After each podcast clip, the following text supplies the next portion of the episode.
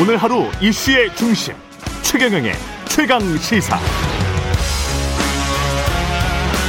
네, 정치권을 뒤흔들고 있는 고발 사주 의혹.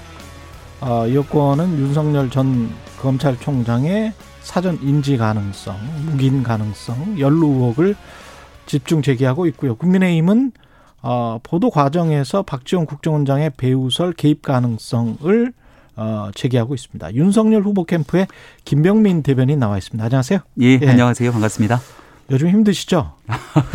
체력적으로 힘이 많이 듭니다. 예. 아, 새벽부터 밤까지. 정신적으로는 힘 안 드세요? 정신적으로는 예. 캠프 내 사람들 분위기들이 다들 좋고 괜찮습니까? 예, 예. 같이 예. 의지하면서 지내서 즐겁게 지내고 있습니다. 예. 일단 그 지금 약간 좀 수세에 몰렸다라고 생각을 하십니까? 판세는 어떻게 보세요? 어, 이 뉴스버스 보도 건을 말씀하시는 예, 건가요? 예. 이게 벌써 한 열흘 정도 가까이가 됐죠. 그렇죠. 9월 초였으니까. 예, 예. 열흘 정도 되는 기간 동안 윤석열 후보의 뉴스로 사실 뉴스버스 보도가 연결된 것 같아요. 예. 근데 가만히 살펴보면 이 뉴스버스 보도 어디에도 음. 윤석열 후보가 연결돼 있다는 근거를 찾을 수가 없습니다. 그렇죠. 그러니까 검찰의 네.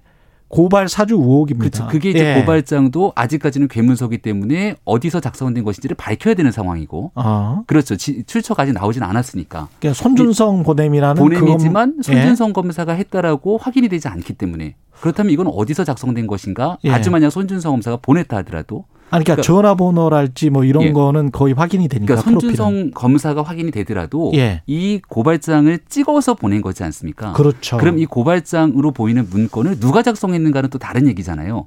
아, 손중성이 문, 아닌 다른 사람이 작, 예, 성을 했을 가능성은 충분히 있습니다. 충분히 있죠. 해서 예. 김웅 의원에게 보내지 않았습니까? 음. 그리고 뉴스버스의 최초 보도는 결국 검사인 손준성 검사가 이걸 작성해서 보낸 다음에 예. 당의 고발을 사주했다는 게 핵심입니다. 그렇죠. 김웅 의원이 누군가에게 보내서 예. 당 법률지원단에게 흘러갔다라고 뉴스버스는 보도를 하고 있거든요. 그렇죠. 그런데 이 제보자인 조성은 씨 얘기를 들어보면 음. 본인이 받고 당에 전달하지 않았다는 거예요. 음. 보도가 성립되지 않지 않습니까? 그 그 중간에 네. 아직까지 점선이 있는데 8월에 전점식 의원이 고발장을 제출을 하고 미래통합당이 음. 접수를 시킵니다 대검에. 예. 그거는 그거 그 고발장과 그, 예. 4월의 고발장의 네. 그 고발장 초안이라고 우리가 이야기를 한다면 그게 거의 판박이다. 예. 라는 얘기들이 나오는데 예. 뉴스버스의 보도 시작은 그게 예. 아니라 손준성 검사가 제보자에게 보냈던 그 캡처 파일본이 있으니까 음. 이 내용을 바탕으로 이게 당이 흘러 들어갔을 것이고 예. 법률지원단에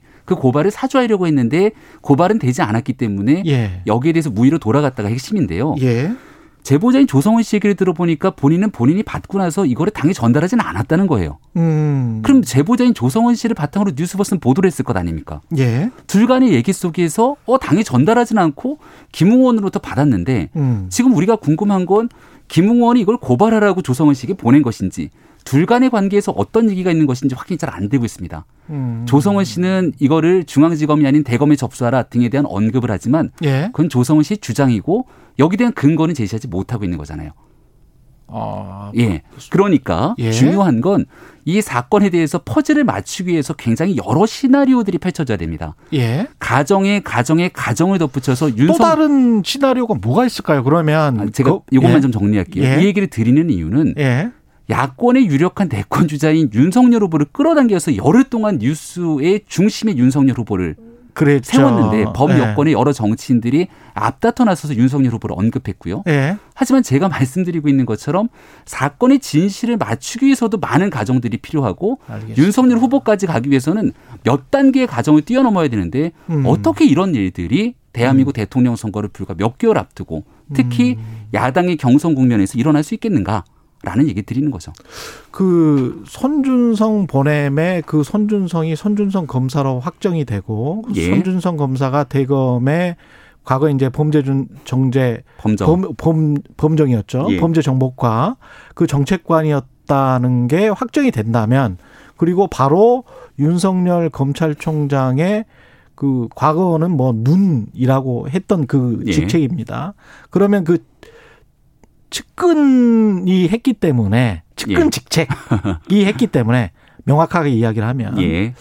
그러면 윤석열 총장의 어떤 뭐랄까 지시 아니 감, 감독 관리 의무 예. 이거는 있는 거 아닙니까? 이거를 이제 여러 사람들이 얘기를 하는데 예. 이 질문의 전제는 가정이지 않습니까? 그랬더라면이라는 가정인데요. 어. 지금 중요한 건 이 일을 앞서 말씀드린 상황처럼 음. 수사를 통해서 밝혀질 수많은 일들이 있음에도 불구하고 가정을 바탕으로 그랬다면 윤석열 후보에게 문제가 있는 것 아니냐라고 네. 언급하는 순간 이러한 메시지들로 이미 대통령 선거가 돌아가고 있는 야권의 유력한 대권 주자에게 정치적 타격을 입히는 행위입니다. 그거는 부당하다. 나중에 시간이 지나고 나서 아니라고 밝혀진다 한들 예. 가정 때문에 그렇다면 윤석열 후보에게 문제가 있을 거다라고 언급하는 순간 음. 여기에서 얻게 되는 정치적 피해는 누가 책임지고 소급해서 보상할 수 있겠습니까? 만약에 그러면 손준성이 예. 손준성 검사가 맞다고 한다면 예.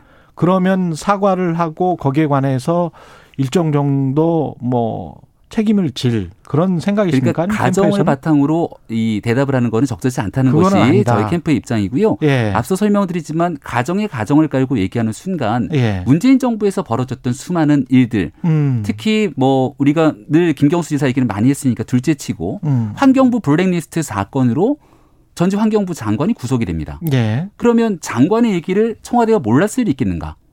그럼 예. 여기에 대한 장관의 책임은 누가 질 것인가? 음. 이 환경부 블랙리스트 사건만 있습니까? 울산시장 하명수사 논란 때문에 숱한 문제가 불거졌는데 예. 여기에 대해서 청와대에 있는 핵심 관계자들이 줄줄이 기소가 됩니다. 예. 그럼 청와대 핵심 관계자는 이 내용을 알았겠는가 몰랐겠는가? 예. 여기에 대해서 어떤 책임을 질 것인가? 이런 물음들이 계속 제기될 수 있는데요. 그러니까 이게 바로 이렇게 연결하기는 검찰총장은 사실은 네. 직위 순서로 보면 한 20 몇 등이고 대통령은 저 위에 있는 건데 청와대는 예. 대통령과 함께 한 몸처럼 움직이는 공간 예. 아니겠습니까? 예. 예. 그리고 검찰이라는 조직을 다시 한번 넘어가서 하나 가지만 더 설명을 드리면 예. 지난해 1월 달에 있었던 윤석열 검찰총장 취임하고 조국 수사 이후 음. 추미애 장관 취임하고 나서 줄줄이 벌어졌던 수요일 밤에 대학살이라 불렸던 인사로 주변에 있는 측근들이 다 바뀌지 않았습니까? 예. 그리고 윤석열 당시 검찰총장이 나중 이 국정감사 자리에 나와서 뭘 하고 싶어도 아무 인사권이 없고 저더러 식물총장이라고 부르지 않습니까? 음. 라고 얘기했던 점들을 비춰보게 된다면 그 시점이 그 시점입니까? 4월, 4월 이니까 4월 이미 인사권들이 사실상 어. 윤석열 당시 총장이 할 수 있는 많은 일들이 다 제한됐던 시기죠. 제한됐던 시기다. 그리고 예. 마지막으로 한마디 더. 음. 윤석열 후보에게 이 고발장을 결국은 검찰이 작성해서 야당에게 사주했다 등에 대한 언급과 주장을 하고 있는 건데 음. 윤석열 당시 검찰총장에게 무슨 실익이 있으며 그 내용이 음. 그리고 4월 3일 8일에 접수됐던 고발장을 바탕으로 만약에 실제 야당이 고발하게 되면 4월 15일 전에 수사가 들어가게 되는가? 예. 전혀 그럴 수가 없는 일들임에도 불구하고 예. 이거를 선거에 영향을 주기 위해서 검찰이 굉장히 나쁜 짓을 한 것처럼 묘사가 되고 있기 때문에 예. 이게 정치적으로 윤석열 총장에게 이미지화돼서 타격을 주려는 시도가 아니냐 이렇게 예. 보고 있는 거죠. 그럼 고발장은 누가 작성한 걸로 작성했을 네. 것으로 그거는 정말 알 수가 없고요. 윤석열 캠프에서 혹시 뭐 추정하는 네. 것도 없습니까? 전혀 없습니다. 현재까지는 4월 그래요? 3일과 4월 8일이 다르다라는 네. 건다 아실 것이고 4월 3일 3일 거는 8일에 고발장이랄지 판결문이랄지 네. 그걸 누가 줬는지 네. 그 검찰이 아니면 다른 어떤 곳에서 뭐가 나왔을 수 있을 가능성 그 행위들에 관한 정치 공작 의 가능성까지 제기를 하고 계시는 거예요? 그건 이제 뉴스버스가 의혹을 제기한 거기 때문에 예. 여기에 대해서는 공수처로 공이 넘어가지 않았습니까? 아니 제가 아, 말씀드린 거는 정... 그 부분에 음. 여권의 정치 공작까지 제기하시는 건 아니죠. 그것까지는 언급하는 건 전혀 아니고요. 그렇죠. 예, 왜냐하면 예. 손준성 검사에게서 건네갔던 그 캡처본 파일이 있기 때문에 예, 예. 이 내용에서 시작된 것 아니겠습니까? 예, 예. 그래서 공수처가 해야 되는 일이라는 건 음. 국민들이 궁금해하잖아요. 음. 이건 어디서 작성했고 누가 검찰에서 작성했다면 왜 넘어갔을 것인가 음. 여기에 집중해서 파악을 하는 것이 우선적으로 온당할 텐데 음. 갑자기 어느 날 느닷없이 시민단체로부터 고발이 들어오고 며칠 지나지 않아서 야권의 유력한 대권 주자를 인과관계 없이 피의자로 입건시켜 버립니다. 음. 그러면 야당 입장에서는 정치 탄압이고 정치 공세다 주장하지 않겠습니까? 음. 공수처가 수사가 제대로 진행될 수 있을까요? 음. 공수처의 사건 배당받은 이 검사가 김숙정 검사 이름 다 알려지지 않았습니까? 보도를 예. 통해서. 예.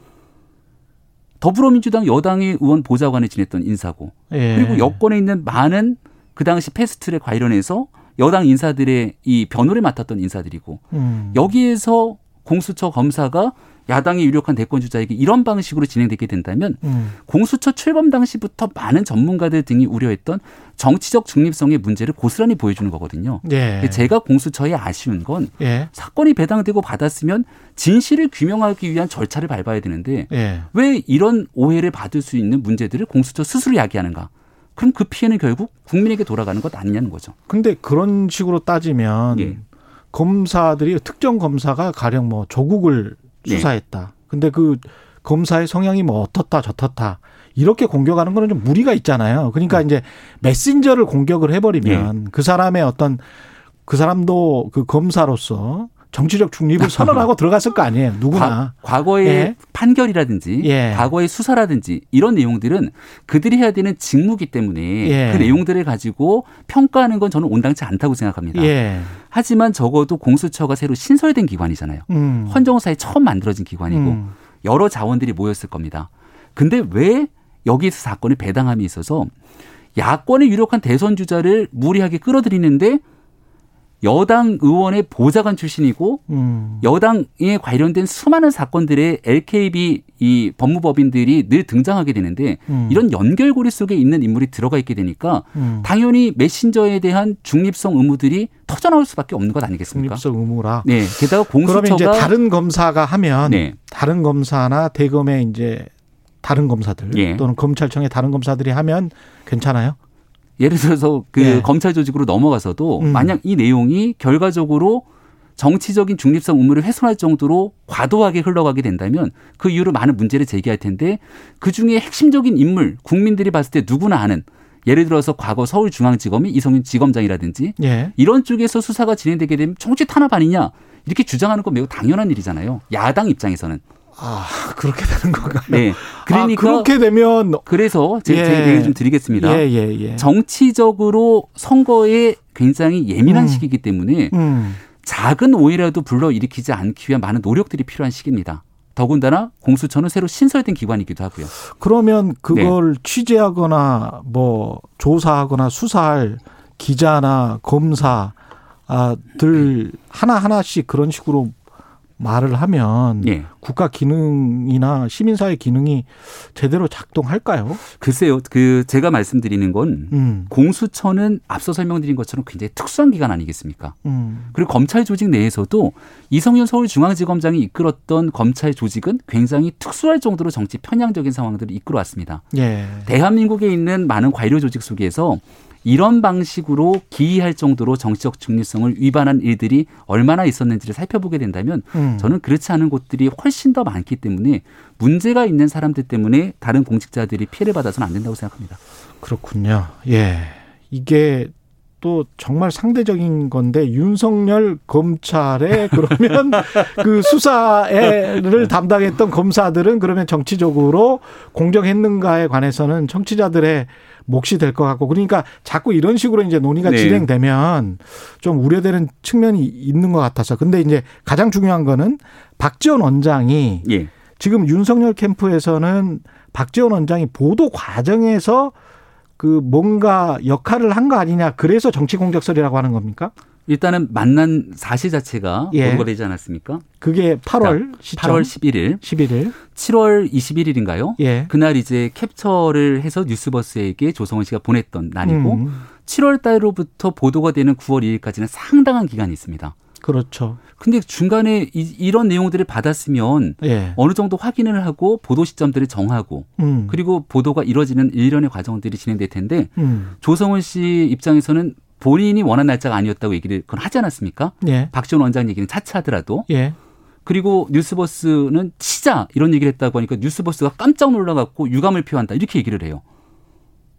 아니, 조성은 씨가 기자가 치자라고 해서 그거는 그, 그 일반적으로 그, 예, 그 조성은 씨 예. 얘기인데 예. 그 뉴스버스는 그, 그 내용에 대해서 음. 유감이다라는 표현을 하게 됩니다. 자, 예. 중요한 건 그 중간 날짜에 박지원 원장과의 만남이 있잖아요. 국정원장과의 예. 그리고 국정원장과의 만남이 있기 전날 상당히 많은 양 100건이 네. 넘는 이 내용에 대한 캡처가 캡처 이루어졌다. 파일. 파일이 예. 이루어졌다는 이 상황만 놓고 보더라도 예. 이거는 그 캡처 파일을 박지원 네. 원장에게 주려고 캡처를 했다? 건넸다라고 얘기를 하고 있는 건 권성동 의원의 어저께 국회에서 주장이었고요. 그런 예. 제보들이 있다라는 거니까 예. 사실관계를 명확하게 하기 위해서 지금은 공수처가 음. 어저께 고발이 들어갔잖아요. 음. 국민의 저 어, 윤석열 후보 캠프와 관련된 여러 예. 사람들이 박지원 국정원장 등에 대한 고발이 공수처에 들어갔습니다. 예.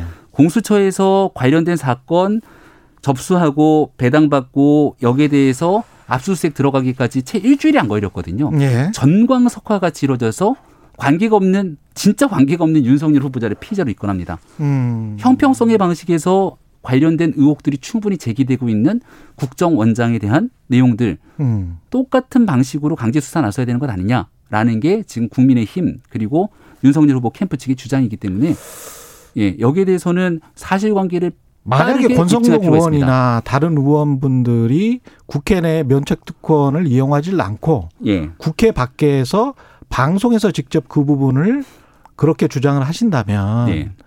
어떤 설득력이 있는 고리 다 뭔가가 있어서 저렇게 이야기를 한다라고 할 것 같은데 음. 아직까지는 지금 국회에서 이야기를 하고 계신단 말이죠. 권성동 의원의 국회에서의 면책특권을 활용한 주장 딱 예. 하나는 건넸을 수 있다라는 음. 거 하나고 그렇죠. 그거를 가로 열고 가로 닫고 빼고 나면 예. 나머지는 다 진실 아닙니까?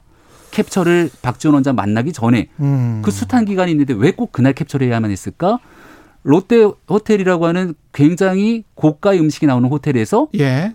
왜 대한민국 국정원장이 예. 8월 11일 전날 무슨 일이 있었습니까? 예. 그날 북한이 갑자기 통신선을 차단 조치하고 김여정이 나서 갖고서는 뭐라고 얘기를 예. 했냐면 주한미군 철수 등등 운운하면서 음. 대한민국에 심각한 압박을 가했던 행위예요. 음. 통신선 복원했다고 국민께 얘기하고 한 2주 정도가 지나고 나서 북한이 그렇게 나오니까 예. 야 이거 심각한 것 아니냐고 대한민국 뉴스가 도배됩니다. 8월 10일이에요, 그 날짜가. 근데 그런 식으로 말을 하면 네. 뉴스타파의 한상진 기자가 음. 왜냐하면 윤석열 검찰총장 음. 관련해서 계속 꾸준히 보도를 했던 기자니까. 네. 아니 그러면 윤석열 중앙지검장이 홍석현 사주를 만난 걸 할지, 예?